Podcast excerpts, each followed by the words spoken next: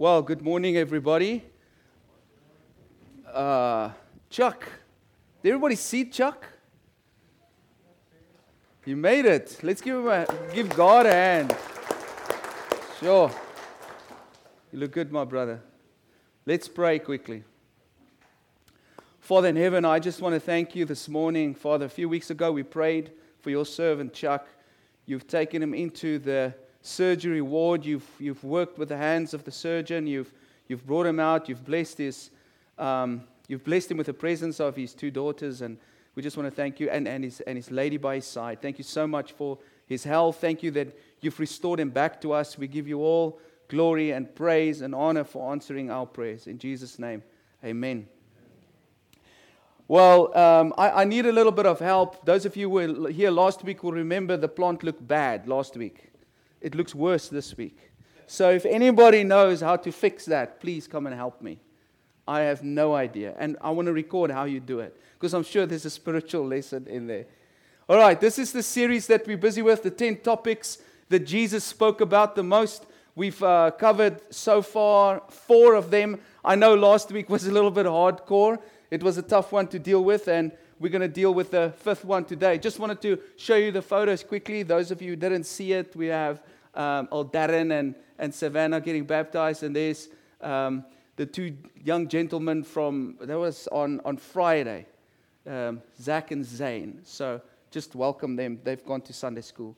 Um, please just welcome them. So I don't know um, if it's ever happened to you. I've got young kids, and if you want to really develop a low self esteem, um, ask your kid to, paint, uh, to draw a picture of what you look like. It's one of the best ways to really feel bad about yourself. Your ears will be big. Your, everything that you d- dislike about yourself will be accentuated. So teachers sometimes do this. They ask their kids to, they ask the, school kids to write uh, or draw pictures of, for example, what their parents are doing. And I came across this one. When I grow up, I want to be like mommy. This is a horrible picture. And I thought to myself, imagine what this teacher thought when she got this, because it looks like um, a bunch of people with money and an exotic dancer on a pole. The mother finds out that her daughter had written, had, had drawn, drawn this um, picture, and she's devastated. She's like, "What's going on here?" And I've got the the little um, letter here that she wrote to the teacher, and she said, "I wish to clarify." That I'm not now, this is the mother writing to the teacher, I'm not now, nor have I ever been, an exotic dancer. I work at Home Depot, and I told my daughter how crazy it was last week before the blizzard hit. I told her we sold out every single shovel we had, and then found one more in the back room, and that several people were fighting over who would get it. it's interesting how kids can draw pictures. And then I came across this one. Mom will be so proud I got Timmy to sleep. Now, those of you who can't see, I don't think that worked out too well for old, old, old Timmy. He's, he's busy being suffocated by his father. The reason why I introduced us to these is because I came across this beautiful painting. Absolutely incredible. That was, that was painted by a man in, I think he's from France. That's about 250 odd years ago, somewhere around there, where he painted this. Absolutely incredible. What do you think? Can you believe that a human being without a printer and a computer can make something like that? Now, you guys can't really see that well. Let me just switch off here for in case, but I mean, I don't know if that helps, but that's really, really neat. And, and this is called the triumph of Christianity over paganism um, painted by Paul Gustave Dore. And he lived there between 1821 and 1883. I came across the story of him doing this painting.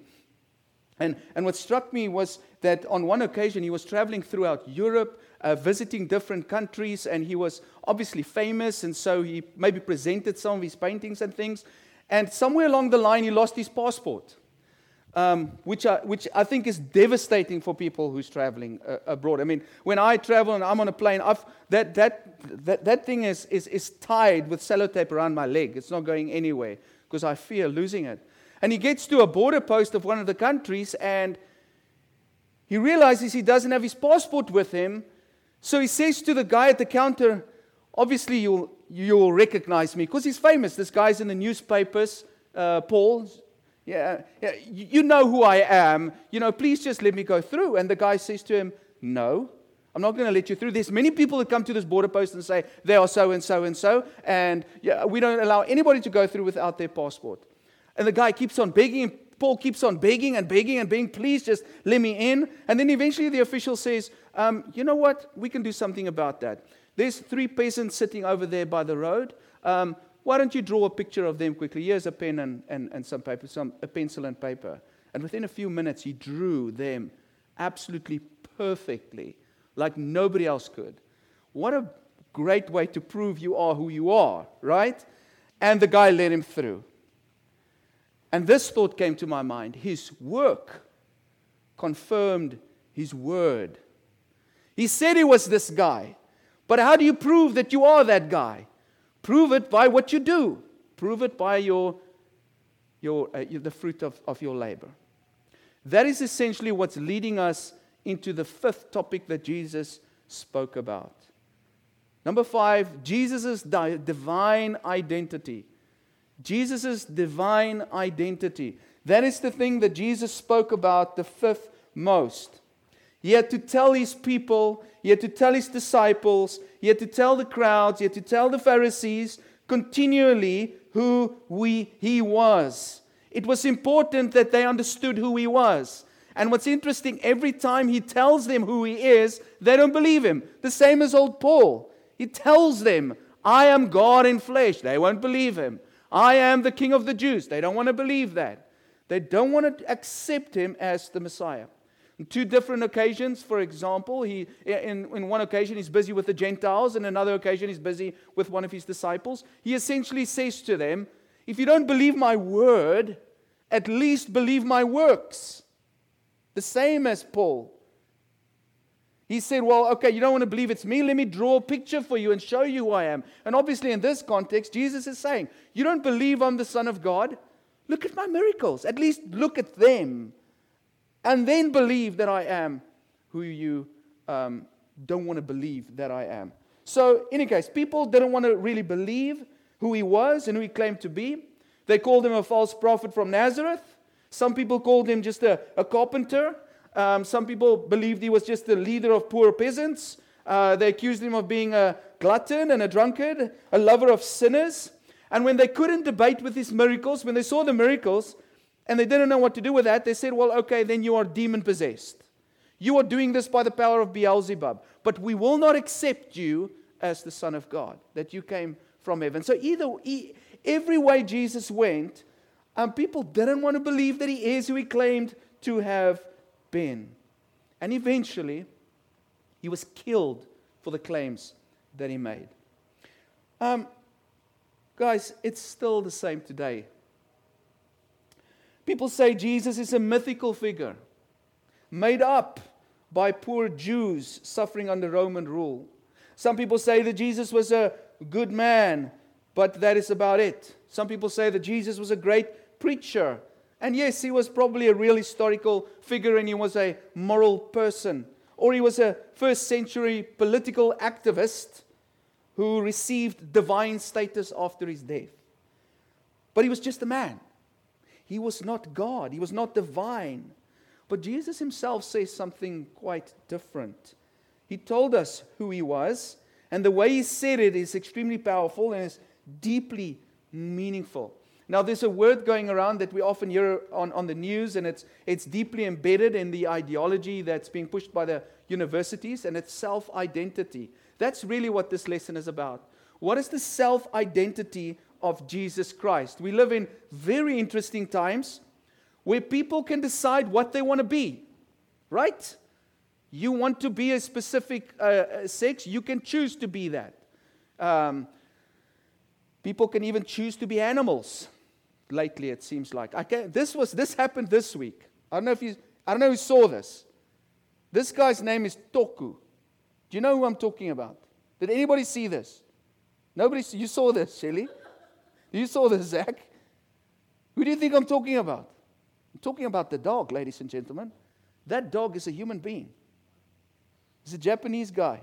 He spent $22,000 to make himself look like that. He went this week for his first walk in the park with his owner over there. Can you believe it? Look at that. $22,000. He made it his life goal to be an animal. Now, obviously, he can never be an animal, but he claimed to be.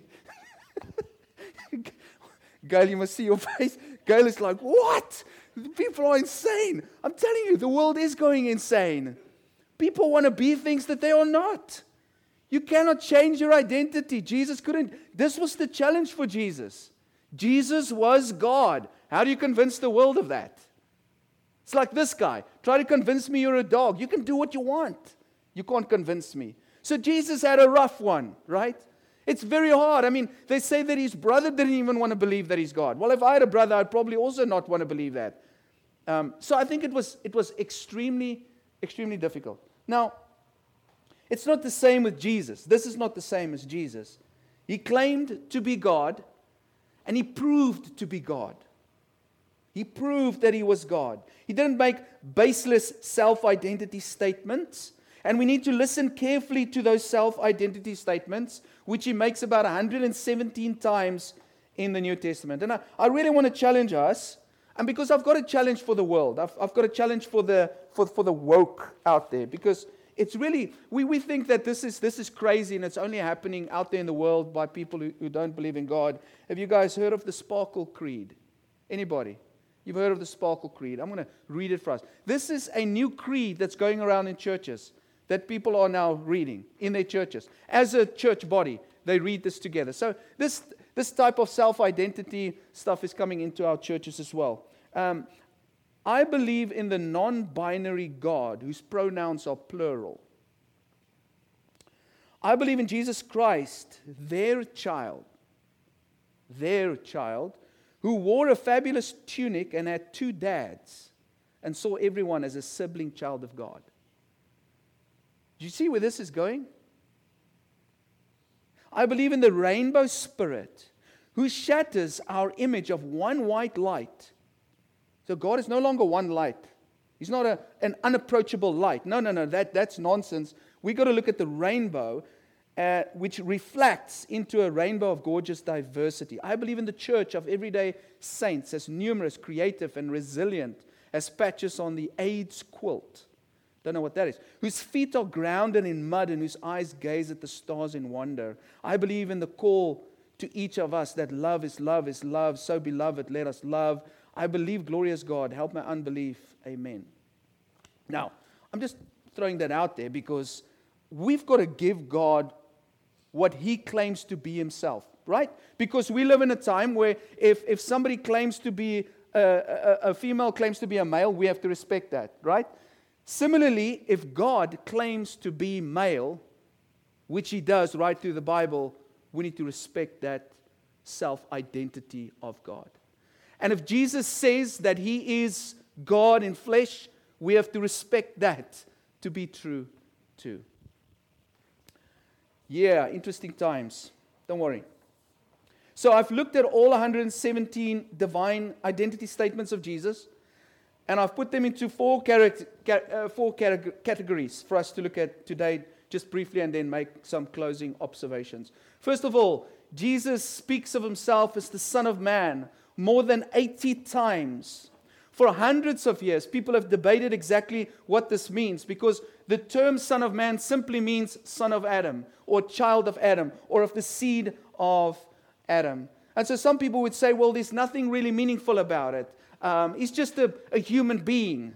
Um, I beg to differ, and I'm going to give you some reason today because when Jesus mentioned this at one point, it actually cost him his life. They decided to kill him. Now, in Mark chapter 14, Jesus is being questioned uh, verse 61. But Jesus remained silent and gave no answer. Again, the high priest. Now, where, where's Jesus? He's standing in the presence of the greatest scholars of his time. He's standing in the presence of the Sanhedrin. The high priest is questioning him and saying to him, Are you the Messiah, the Son of the Blessed One? And Jesus responds, I am. Yes, I am. I'm the Messiah. And you will see the Son of Man sitting at the right hand of the Mighty One and coming on the clouds of heaven. That's how Jesus responds to this guy. How do you think they responded to that statement of Jesus? Look at what happened. The high priest tore his clothes. Now, when a high priest tears his clothes of his body, then you know, whoa, this is serious, man. You said something really bad. Why do we need any more witnesses? He asked. You have heard the blasphemy. What do you think? They all condemned him as worthy of death. Then some began to spit at him. They blindfolded him, struck him with their fists, and said, Prophesy. And the guards took him and beat him, and that went on to the crucifixion. It's like, whoa, what is so bad about what I said? I am. You asked me if I'm the Messiah. I said yes. And then I just quoted to you something that a man dreamed about 600 years ago. Because Jesus was literally just quoting what Daniel dreamed 600 years before that. Can you imagine being punished to death for just quoting somebody else's dream? Hey? That's crazy. Anyways, what was the dream? Well, if you go to Daniel chapter 7, Daniel is experiencing, he has this vision that there's four beasts. They look funny, they behave differently, they are just weird.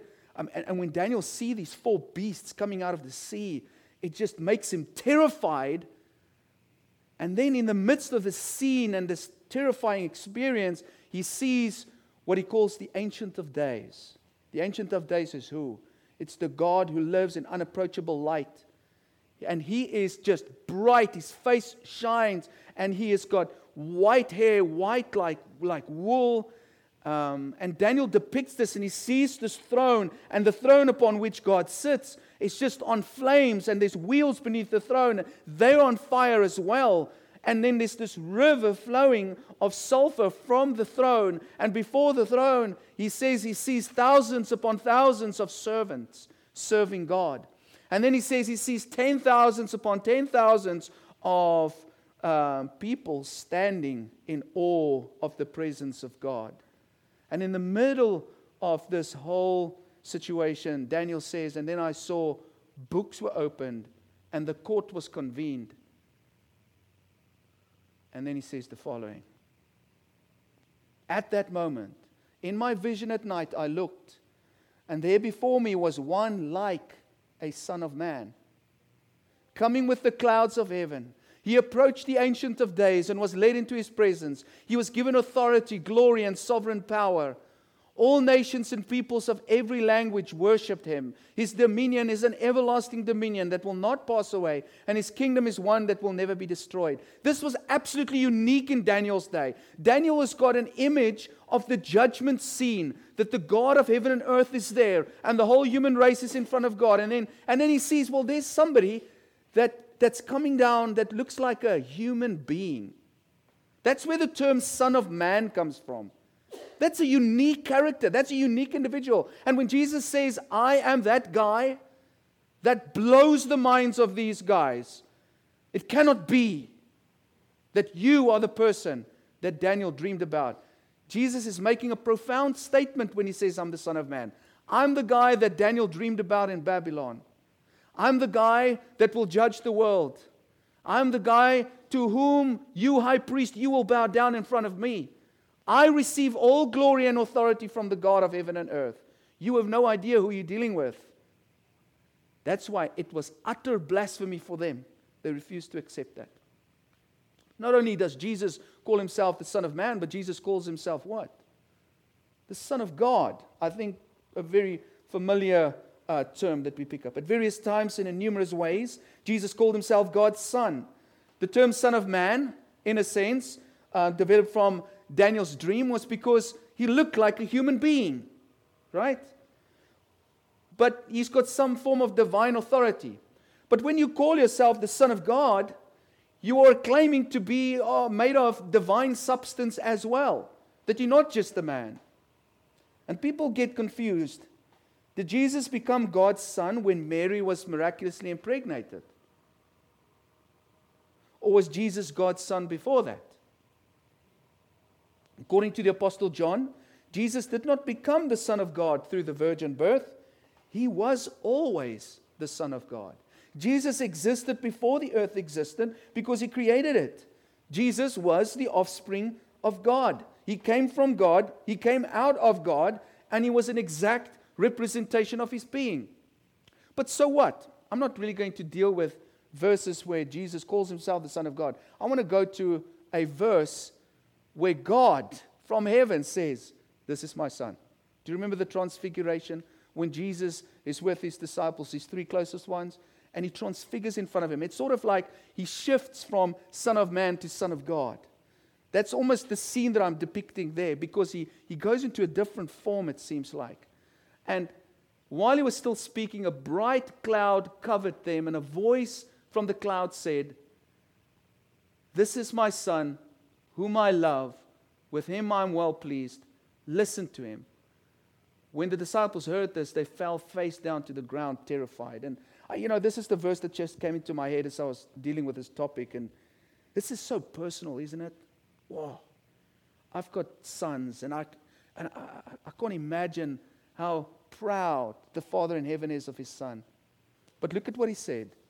He says to them, This is my son. In actual fact, the NIV says, My beloved son. In actual, what is God telling us? He says, I love him. I love him. If you want to honor me, and you can go ask any parent here, you want to love God? Love his son. You want to show honor and respect to God? Love his son, right? We've spoken about that. And then, secondly, he says, With him I'm well pleased. If you want to please God, be like my son. Simple. Because if you really want to keep the God of heaven and earth happy, go find Jesus and copy him. And God of heaven will be very happy with you. And the last one is very important to me listen to him. There's like, it's, it's like you got to use your ears, man. When Jesus speaks, listen to what he says. Because from heaven, God confirmed that he, that Jesus is his son. All right. And then the one, the third one that I think we are most familiar with is Messiah.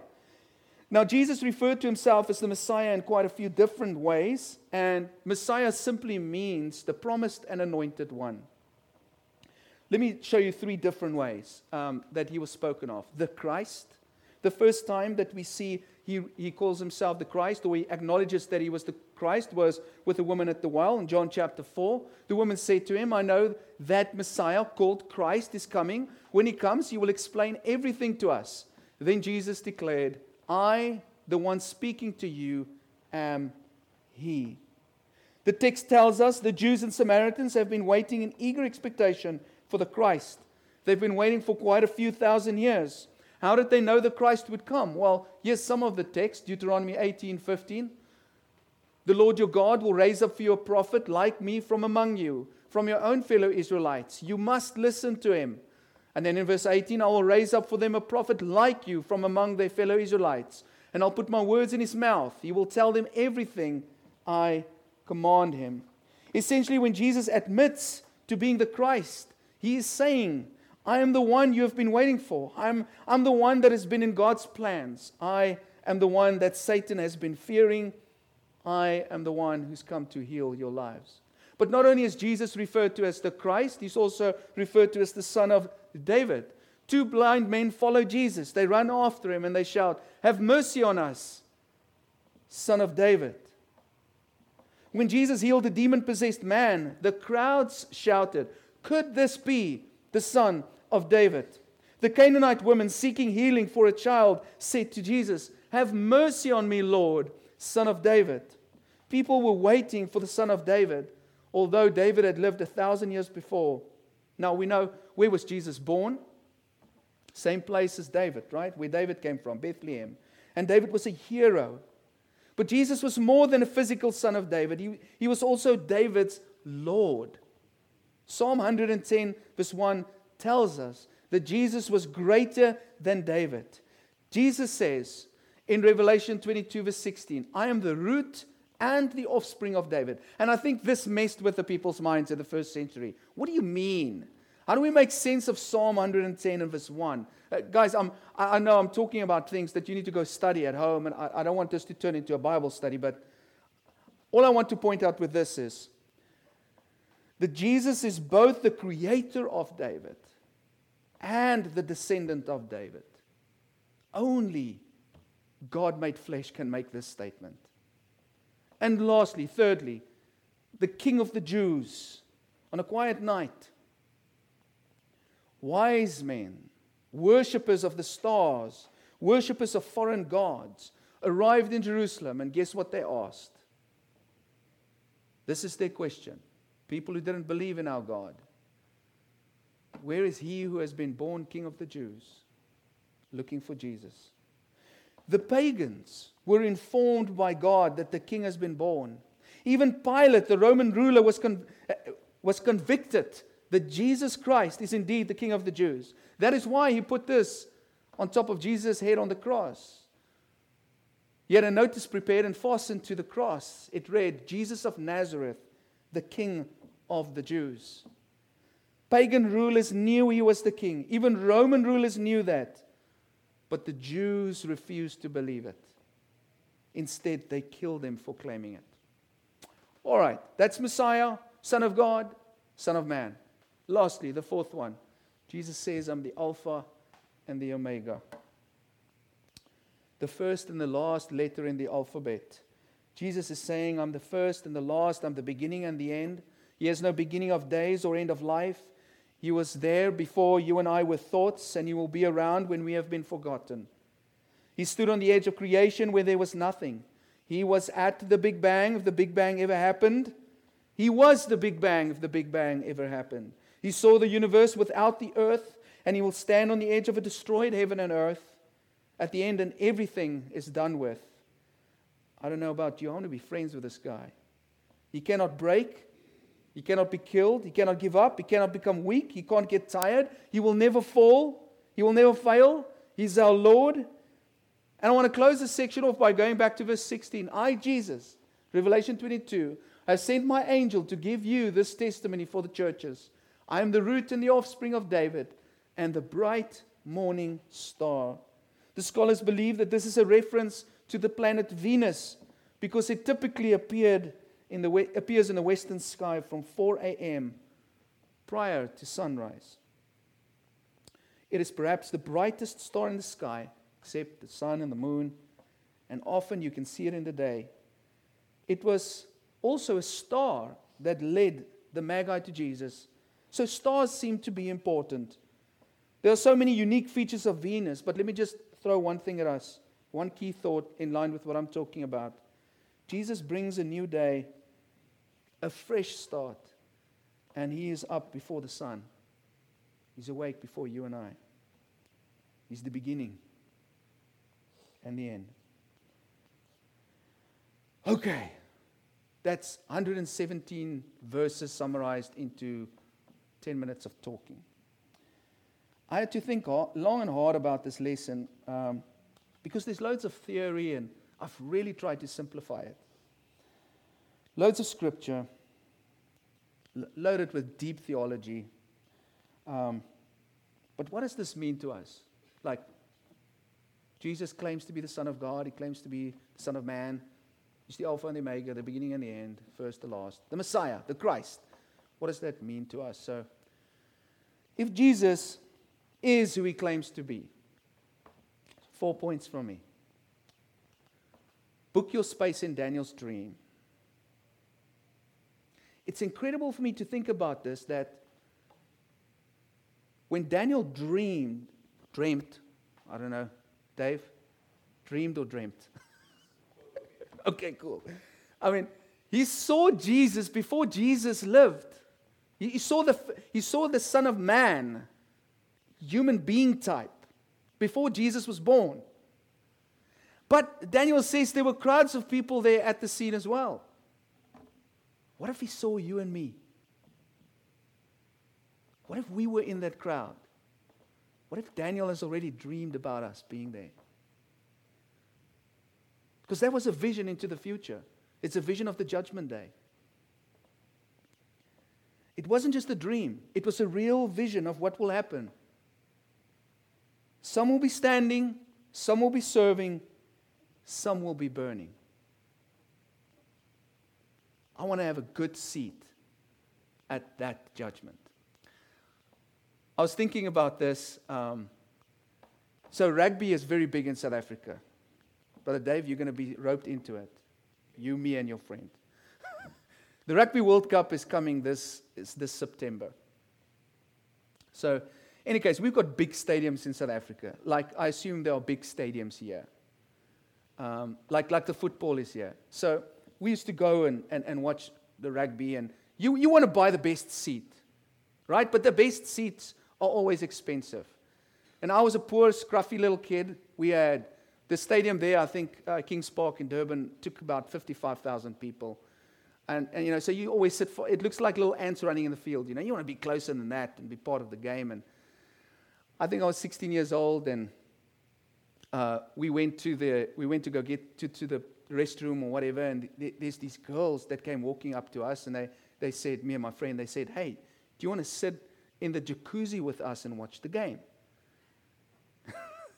and I'm like, that's the best seat on the field. Because what they would do is they would put the jacuzzi right on the field. So you, you literally sit in the jacuzzi and you watch, the, um, you watch the game. I'm like, yes, please. Okay, all you have to do is go buy a can of um, Lipton iced tea and meet us back here in 20 minutes. And I'm like, yeah, right, that's going to happen. Mm. Now, they were pretty girls, let's be honest about it. And I had a girlfriend, by the way, and she's sitting in the stands. so I'm like, well, this is an opp- this is a great seat, once in a lifetime opportunity. I mean, let's just do it. You know, go buy the Lipton iced tea, get back. Lo and behold, they waited for us. They took us inside into the, the changing rooms where the players changes, and you know, we met some famous people. I'm like, this cannot be true.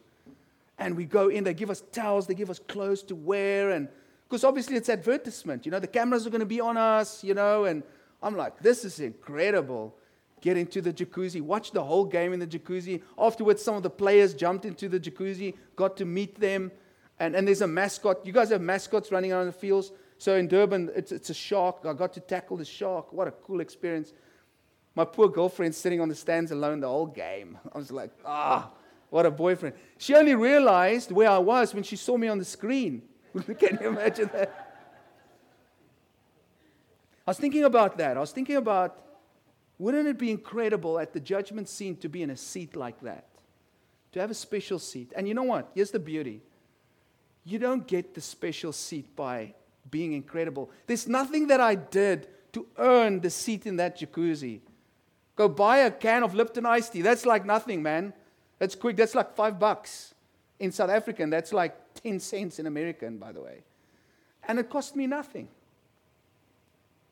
The same is with Christ. I believe we'll all get a great seat at the judgment when we trust Him with our lives. That judgment scene is not a thing to fear. The real thing is this how attached are we to the Son of Man? Because He's the one that's going to make that ultimate judgment. The Almighty, the Ancient of Days, He's sitting on His throne there at the back, and there's, a, and there's, there's the lake of sulfur in front of Him, but He's not, he's not really, he's not the person there deciding. It's His Son that paves the way for us to get to eternity with God. Number two, make time for the Son. Make time for the Son. Because the Father had said, This is my Son. Listen to him. God sent his Son. He saw his Son suffer. He gave his Son a message. He ignored his Son while he was crying for help, hanging on a cross. Why? For us. The Ancient of Days is telling us today listen to my Son. We have 31,426 words of Jesus in the scriptures, in this Bible that we have. We have 24,000 copies of those writings. They are accurate, they are reliable. It is estimated that it would take you 242 minutes to read them all aloud. That is four hours. We can read all the words of Jesus in four hours. We could do this every week. Every week.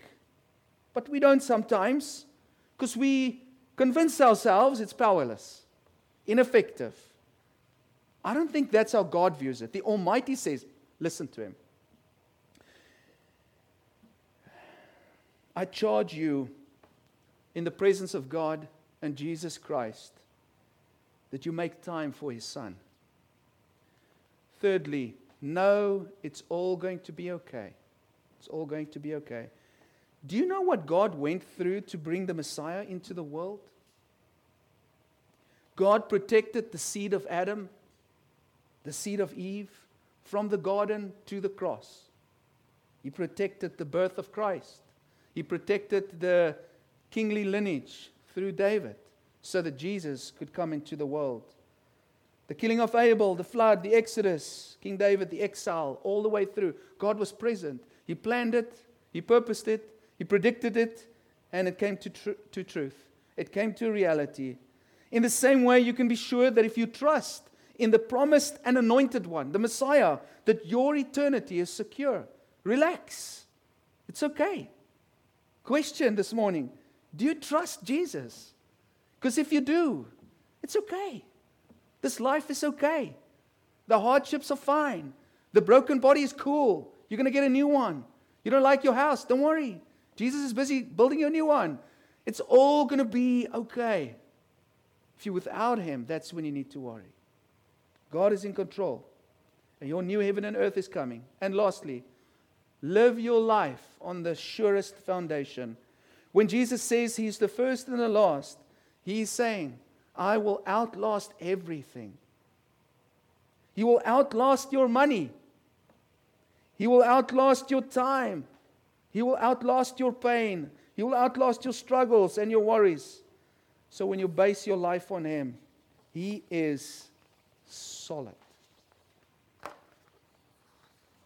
I know it's hard to agree with people's self identity statements when you can see that they are not who they claim to be.